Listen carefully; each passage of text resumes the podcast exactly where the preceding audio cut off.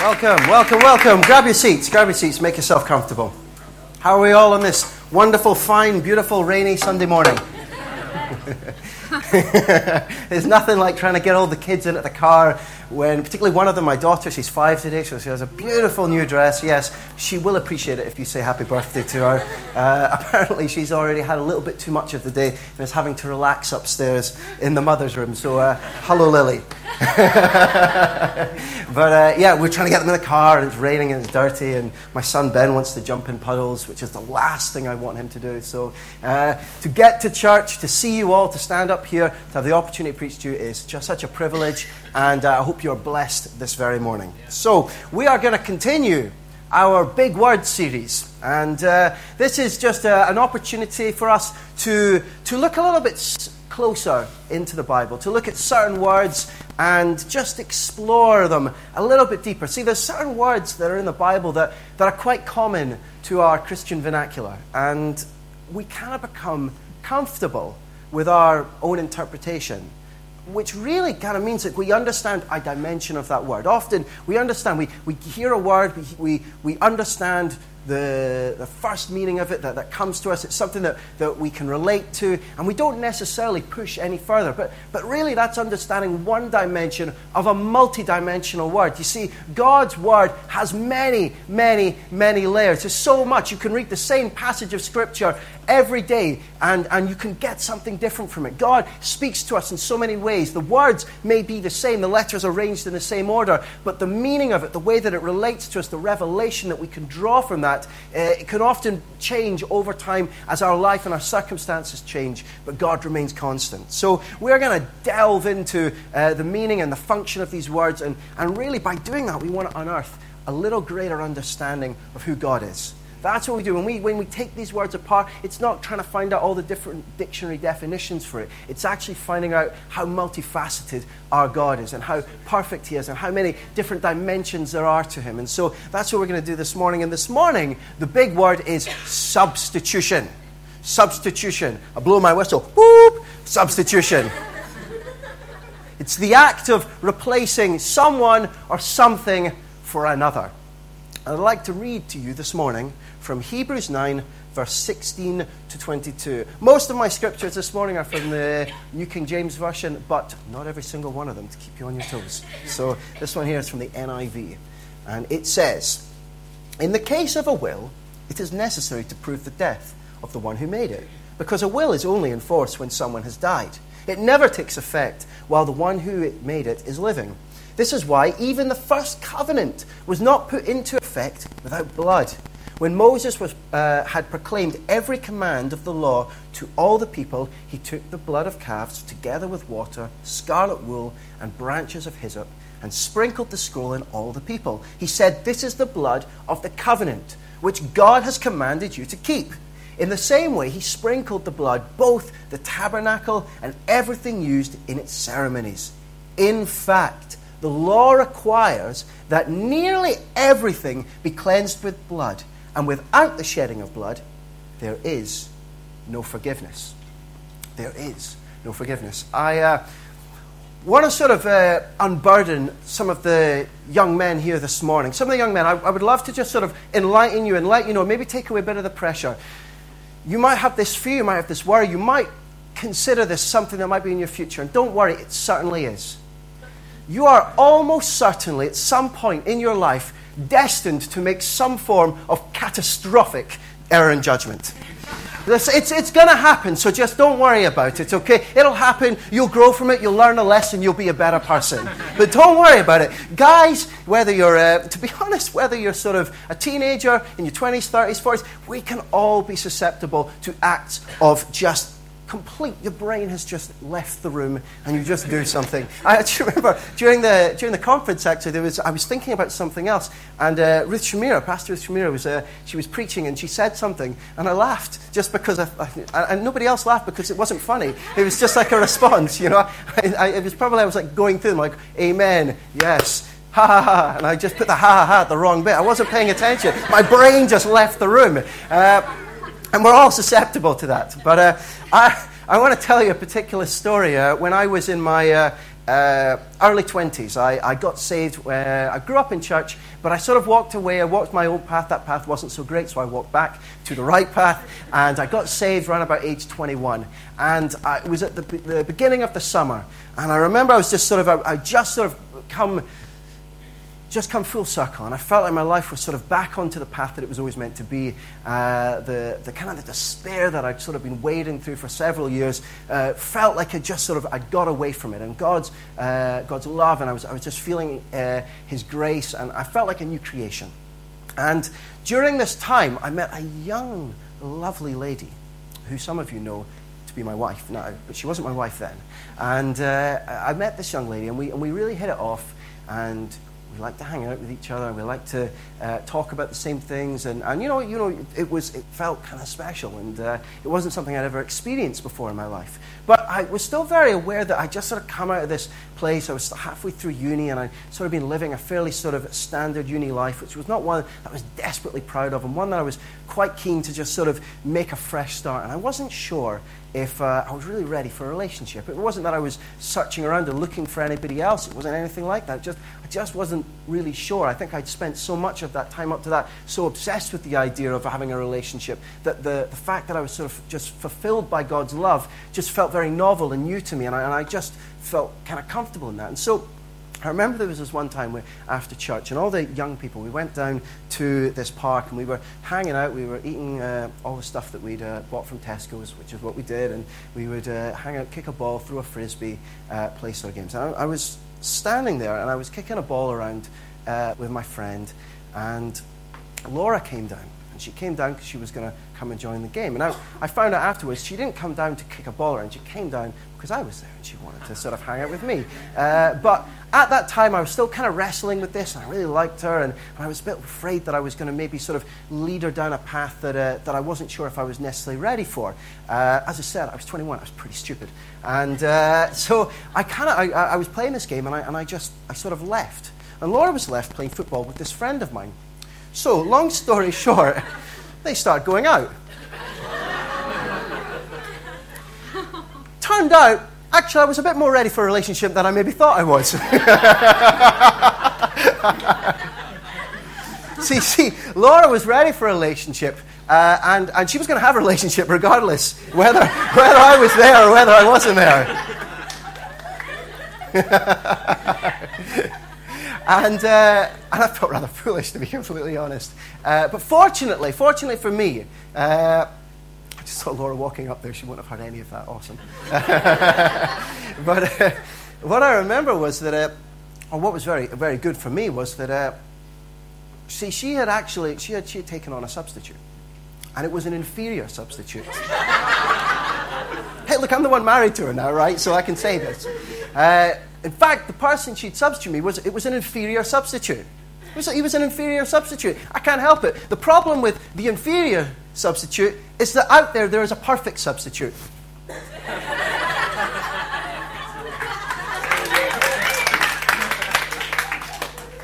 hey, the ring don't lie. but you know, I was the perfect suitor. There was an inferior candidate, but. It's true. It's a bit like it's a bit like you know football.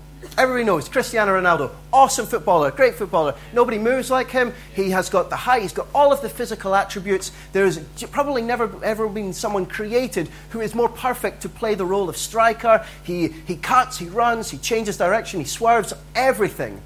Now, you can, he can start a game and you can substitute him, and you can put another striker on, but they are just going to fill that role he fulfills that role. He fulfills that role because he is perfect for that role. There is nobody else who can fill that role quite like him. Nobody at all. Nobody in the entire world. He is, he is perfect for that role. See, anyone can fill a role, but it takes a perfect substitute to fulfill a role. And see, the Bible really only describes, not really, it only describes God as being perfect. He is perfect. He is characterized as portraying righteous and just nature. It says in Psalms 119, uh, verse 1, uh, 137, it says, Righteous are you, O Lord, and upright are your judgments. See, that means that God is, his actions are always right and they are always fair. We, we can be assured that his actions are always going to be an expression towards us that will be in perfect alignment with his holy nature. It's a nature that is consistent and it is a nature that uh, is incapable of any sort of form of dysfunction whatsoever. It says in Psalms 145, verse 17, The Lord is righteous in all his ways, gracious in all his works. He is, he is not complying with a standard of purity. He's not, there's not this, this overarching universal standard of purity, standard of righteousness that just sort of exists out there in the ether and God complies with it and that's what makes him righteous. He defines that standard. It actually flows out of him. It is something that if he was not there, there would be no righteousness. There would only be chaos. That is, God defines that standard. And, and he sets out that standard uh, for us. Uh, and, and the question is, where does that leave us? If God is this righteous, just, perfect being of which righteousness flows throughout, where does that leave us as humans in relation to Him? And, and the Bible is very clear. And in, in Romans 3, verse 23, it, it simply says, All have sinned and fall short of the glory of God. All have fallen short of the glory of God. We, God has set that standard. He has blazed that path. But it is a path only His holy being can attain to. Only Him and, and it's described to us in, in human terms, in terms that we can sort of find and understand in, in, in the form of the Ten Commandments. And the, the Ten Commandments is, it covers everything because it doesn't just cover your actions. It covers your thoughts as well. So you can't just get away with, well, at least I've never murdered someone. Aye, but have you ever hated anybody? You know, there's, there's all of those shades, and, and there is no sort of, uh, there are no exclusions, are no exceptions. It is every moment of every single day. Unlike a diet, there is no cheat day. There is no cheat day for the Ten Commandments. You don't get to cheat on certain days. Sundays is not your cheat day. We sometimes treat Monday as our cheat day. but, you know, the, the, the the commandments, God's law that He set out, is something that is perpetual. It is, uh, it is incessant. It goes on forever. There are no breaks. There are no uh, opportunities to pause. It is something that goes on and on and on. And, and, and to fulfill it is to fulfill it every moment of your life, from the moment you are a child to the moment that you die. And, and that is something that I think we can agree that, that unlike God, who is perfect, we aren't. And we cannot live to that high standard. Many people uh, over, the, over the years and over the sort of the history of the Bible have tried to, attained to that, but, but the reality is that's, a, that's a, uh, a standard that is far too high. It's the highest of high standards, and we cannot, we cannot meet that standard. And you see the deficit, the difference between that standard that God has blazed and the one that we can actually reach. That difference, that deficit is called sin. That's called sin. That's, that's what sin is. It, it's what God has set out as the standard of righteousness. This is right. This is just. And this is what we do. And the difference is called sin.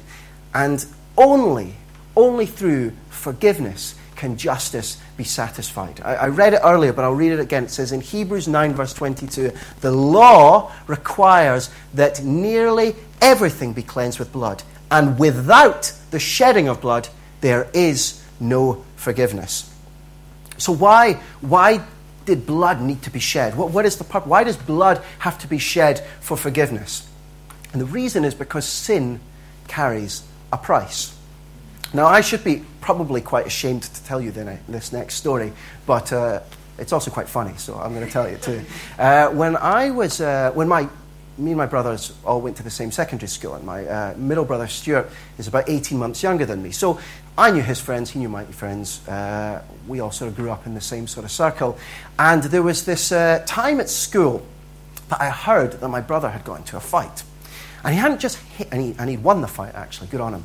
And uh, stand up for the family name. I certainly never did. he was actually the one who never backed down from a fight. Actually, funnily enough, I remember uh, I, my parents delight in telling me this, but when we were little children in the soft play area, I was being uh, sort of being sort of backed down by this uh, other kid, and it was my younger brother who had to stand in and sort of. so he was the uh, he was the uh, the Clint Eastwood of the family, and uh, and he got into this fight with this kid, and it wasn't just any kid, it was the child of uh, a, a, a, you know, family friends. And, uh, and family friends who'd actually gone through a really tough time. And so my brother punched this little boy in the face. Uh, and from what I understood, he deserved it. But uh, that doesn't matter. He, he got into a fight, which was definitely not allowed in our house. And, and, and, he, and he punched the boy who, who really was going through a pretty hard time. So to me, I was like, that is absolutely delicious. I am going to make the most of this. So I called my, beckoned my brother into my room, and I laid out this whole sort of uh, terms of uh, financial payment that he could make to me. No, I'm honestly telling you the truth. I'm not even exaggerating this. It's honestly really shameful. Uh, and I said, look, you know, uh, you obviously don't want mum to know about this. She would be horrified. She'd be heartbroken. You know, you, if you just do this, this, and this, and just pay me this and let me away with that, then we'll call it all square. Don't worry about it. Don't sweat. I've got your back. And uh, my brother, uh, absolutely true to form, decided he would go for option number three. And he went straight downstairs and told my mum. But he didn't just tell him that he punched the boy in the face, also told her that I tried to blackmail him. bravo, little brother, bravo. I did not think of that one. yes, sin carries a price. Sin carries a price. It actually says in Romans verse 6, verse, uh, sorry, chapter 6, verse 23, it says, for the wages of sin is death. For the wages of sin is death. Now, the wee Scotsman within us sort of it rises up and says, Aye, that seems a bit steep likes. death! Come on. But hey, look, cost 500 quid for an iPhone. That is a rip-off, okay? You don't get to decide what the price is. The maker decides what the price is. The maker decides what the price is. The wages of sin are death. An animal's blood was shed as a means to substitute for our sin. It was used to cover our sin, but it did not wash it away. Uh, after, in, in, the Garden of Eden, when uh, Adam and Eve had sinned and, and, and, brought sin into the world for the very first time, and, and, God had put his judgment upon them. But even in, even in that time when there was judgment that had come upon them, and, and, and they were having to sort of, uh, you know, really sort of uh, understand what those wages of sin were, God in His grace had said in Genesis 3, verse 21, it says, For Adam and his wife, the Lord God made tunics of skin and clothed them. He made tunics of skin and clothed them. Skin meaning animal skins. He'd actually taken the lives of animals and he had covered their nakedness, which is what they were ashamed of. He'd actually covered their sin, covered their nakedness with an animal. He'd taken the life of an animal as a substitute to cover sin, not to take it away, because how can an animal's blood take away anything? But just to cover it up. It was, it was an inferior substitute, and really it was more symbolic of the price that was really required. See, when, my, when, I, my, uh, when I proposed that deal to my brother and he ran off to my mum, he was able to, to run before her and lay prostrate and ask for her mercy. But we need to be completely rid of sin to actually stand before God. We, we can't do that. My, my, my is a wonderful and beloved woman, but she is not as holy and righteous and pure as God. My brother can stand right before her, but we can't stand before God when we're, when we're covered with sin.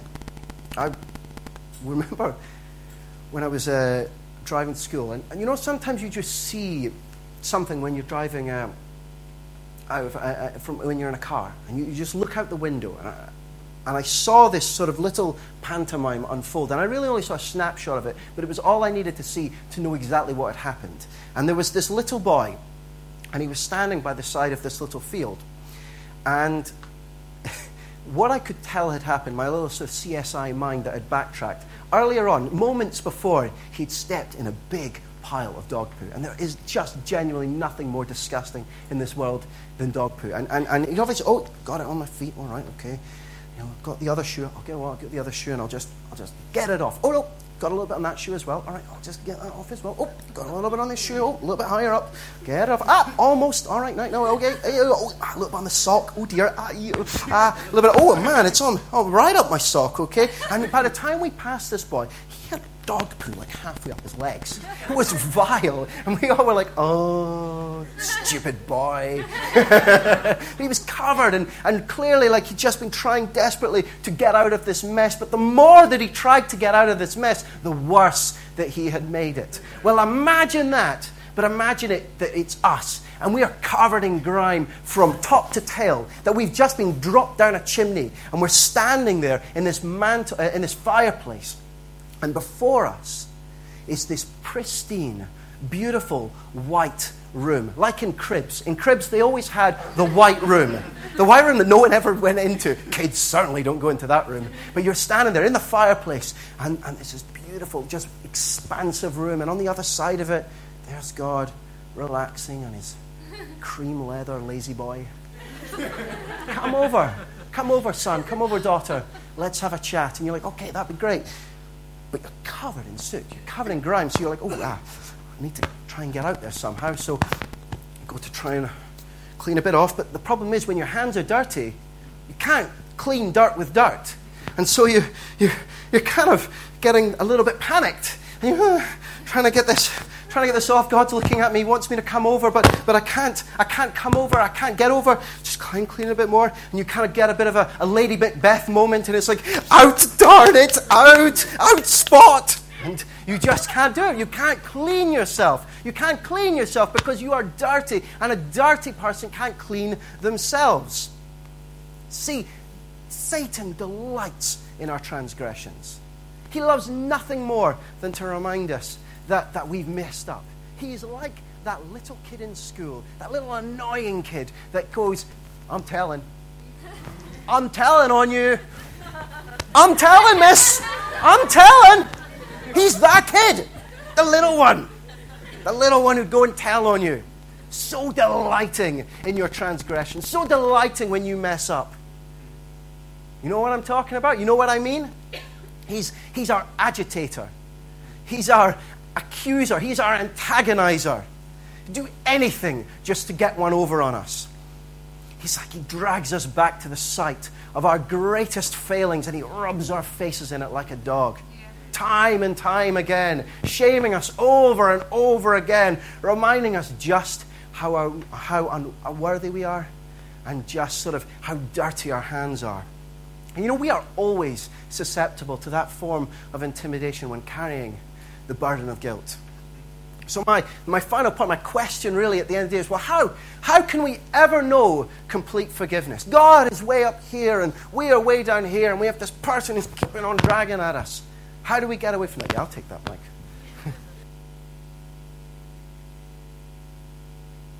I want to read to you from Matthew 18, verse 23 to 27. And it says, Therefore, the kingdom of heaven is like a certain king who wanted to settle accounts with his servants. And when he had begun to settle accounts, one was brought to him who owed him ten thousand talents. But as he was not able to pay, his master commanded that he be sold with his wife and children and all that he had, and that payment be made. The servant therefore fell down before him, saying, Master, have patience with me, I will pay you all. Then the master of that servant was moved with compassion. Release him forgive him the debt. Often in the Bible, sin is, uh, or, or debt is used as a metaphor for sin. Because sin can often be like that. Sin swells, it accumulates. It's, it's once you kind of once you lose your grip, you, you find yourself underneath it and you and you can't get out from underneath it. It's like that slippery slope and you you're kind of trying to race against the tide, but but it can never sort of be paid up, never make it up can never be undone. What Jesus was foretelling in this parable uh, was that the debt of sin was about to be settled once and for all. That our account, that insurmountable debt that we were under, we were to be released from. I want to read to you another verse here. And this is just an absolutely awesome passage of Scripture says in Isaiah 53, verse 1 to 6 Who has believed our report, and to whom has the arm of the Lord been revealed? For he, sh- who, for, for he shall grow up before him as a tender plant, and as a root out of dry ground. He has no form or comeliness, and when we see him, there is no beauty that we should desire him. He is despised and rejected by man, a man of sorrows and acquainted with grief. And we hid, as it were, our faces from him. He was despised, and we did not esteem him. Surely he has borne our griefs and carried our sorrows. Yet we esteem him stricken, smitten by God, and afflicted. But he was wounded for our transgressions, he was bruised for our iniquities. He's, the chastisement for our peace was upon him, and by his stripes we are healed. All, like sheep, we have gone astray. We have turned every one to his own way, and the Lord has laid on him the iniquity of us all. You see, Jesus was that man of sorrows. He stood in the gap for all mankind, that he would stand and take all of the pain and all of the punishment that we would ever earn, that we had ever earned as a people, as a mankind, and would ever earn. See, he was the only one who was qualified to stand in that gap. He was the only one who could fulfill that role. Nothing, nothing that we could do would ever be equal to the task because we started off tainted. We started off, our hands were dirty, so how could we ever clean anything when we were dirty? When you are filthy, you need someone else to come along and wash you down. And Jesus was that one. His hands were clean and they didn't leave a stain. He came and he, and he rescued us from that. He rescued us from that pity, pitiful place. And his actions were, were for all mankind. When he died upon that cross, when he, when, he, when he gave up his life for every single one of us, it was, it was for all of mankind. But that did not mean that all mankind was automatically set free. It didn't mean that just at that moment, great, everyone has now been set free. I want to read to you just final sort of passage of scripture from Exodus. And this is during, this is the final of the, the final trial that uh, God puts upon Egypt. Egypt is holding uh, the nation of Israel captive, and he is, uh, he, is, he is challenging them. He is putting them through trials. He is showing his greatness and his glory. And, and the Pharaoh, he's, he's, he's making him, he's actually encouraging him to be stubborn and, and not to sort of, you know, to give in. And, and, and and he's time and time again, he's, he's not sort of uh, acknowledging that, that he needs to sort of uh, hold up his hands and release God's people. And so God goes to sort of the, the, the final stage and, and, he, and he puts forth a proclamation that he is going to go, he's going to kill the firstborn of everyone in the nation of Egypt, everyone who lives in the nation of Egypt. And but he says for his chosen people, for, for Israel, that, that if they take a, a lamb, a spotless lamb, and, and they kill it and, and, and, they paint the blood on their doorway, that when the uh, angel of death walks by, he will see that mark and he will pass by. Now, I'm just going to read to you from Exodus 12, verse 12 to 13. It says, For I will pass through the land of Egypt on that night, and will strike all the firstborn in the land of Egypt, both man and beast, and against all the gods of Egypt I will execute judgment. I am the Lord. Now the blood shall be a sign for you on the houses where you are. And when I see the blood, I will pass over you, and the plague shall not be on you, uh, you to destroy you when I strike the land of Egypt. It's interesting that when Jesus gave his life, it was at Passover. When Jesus gave his life, it wasn't just at any sort of random time. He did it at Passover gave his life up at Passover. And, and, what he was doing was he was signifying that he was now assuming the place. He was the new Lamb of Passover. He was there to be the eternal Passover, the Passover for all of our sins. That his, his sacrifice was necessary to spare man of his sin. But what it says is that they didn't just sacrifice a lamb, but they had to sacrifice it and they had to paint it upon their houses. They had to paint it upon their houses. They had to choose to accept it. They had to choose to raise that sign upon the doorways of their lives. It was a personal and individual decision. It wasn't something that they just all did and, and, and, and it just counted for every single one of them. It happened because they chose to paint the doorways of their life, to choose to be, to raise that sign and say, God is my protector. God is my redeemer. God is my redemption And it's exactly the same with Jesus. When he died upon the cross, it was for all mankind. But all of mankind need to respond to that, to receive that protection, to receive that price, to have their ransom paid. See, animals' blood was it was just a placeholder. It just pointed towards the true substitute, the true payment for our ransom. And upon that cross, Jesus took all of our sin, all of our mistakes, all of our poor judgments. He took it all. He substituted for us to take the judgment and endure our rightful punishment. He repaid the wages of sin. He repaid the wages of sin. Our wages of sin, He repaid them and denied death's claim upon our eternal souls. He denied it, said, No more. You do not own these people. That sin, that wage of sin, that price, it is cancelled out. It is cancelled out. It says in Psalms 103, verse 12 he has removed our sins. How far?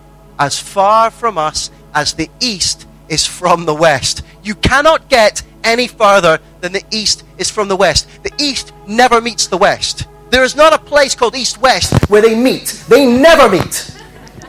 If you're in the east, the west is way over there. If you're in the west, the east is over there. There is never a time when the two meet. Because and your sin when you receive that, when you choose to be, to raise that sign upon your life, upon the doorways of your life, He removes your sin as far as the east is from the west. And He and His grace took all that we deserved, all that we deserved, He took it away. And He gave us something back in return. He restored us, restored us into the presence of God, into relationship with Him. Amen to be designated righteous once more, and to become His glory. To become His glory. Now, all of this has already been done. It is finished. What Christ did on the cross, it is finished. It stands as a complete work. It is not a work in progress, it is complete. When He said, It is finished, upon that cross, it was finished. The price had been paid. But the future is up to each and every one of us.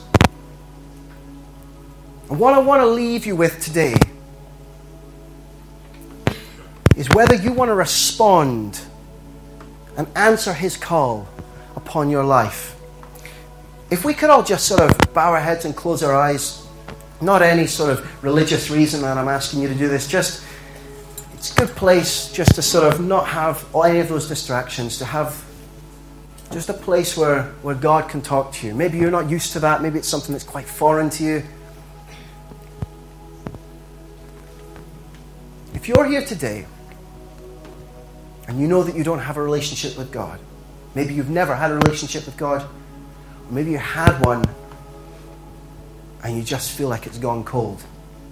But if you are in a place where you do not know God's active love and power in your life, where you feel that that accumulation of sin, like a, like a bad debt, has just sort of grown, and you feel that agitator at your heels talking to you, accusing you.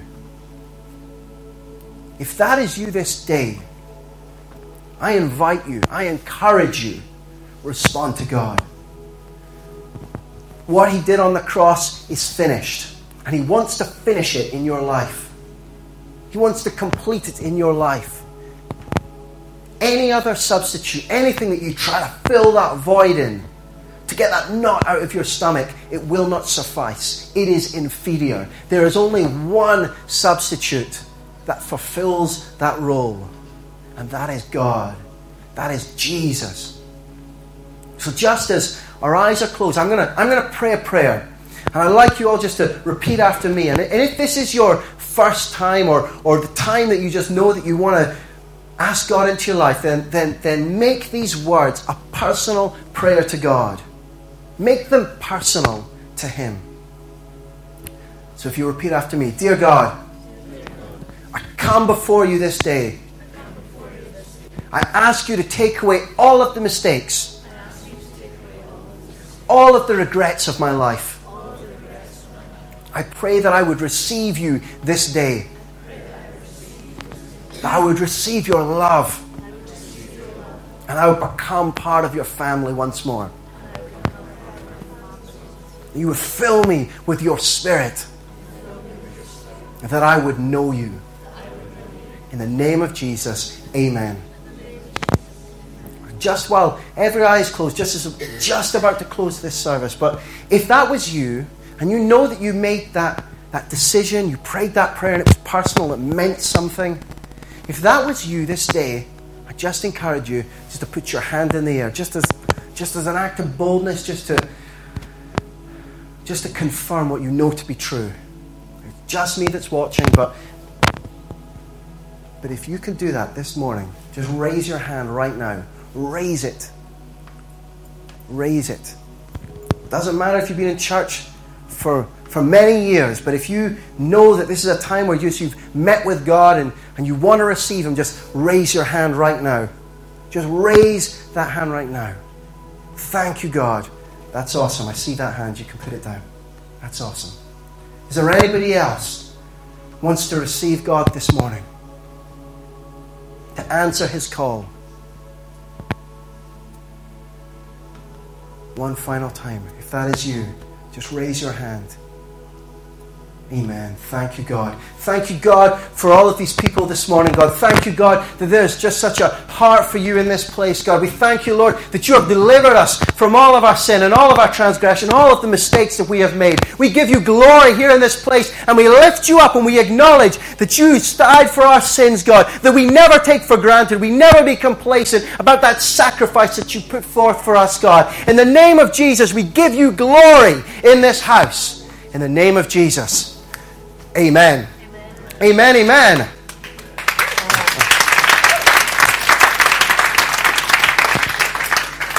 Well, that is the end of the service. If you if there's anything this morning that you, you just want to find out some more about, maybe about the church or just anything about the message, just feel free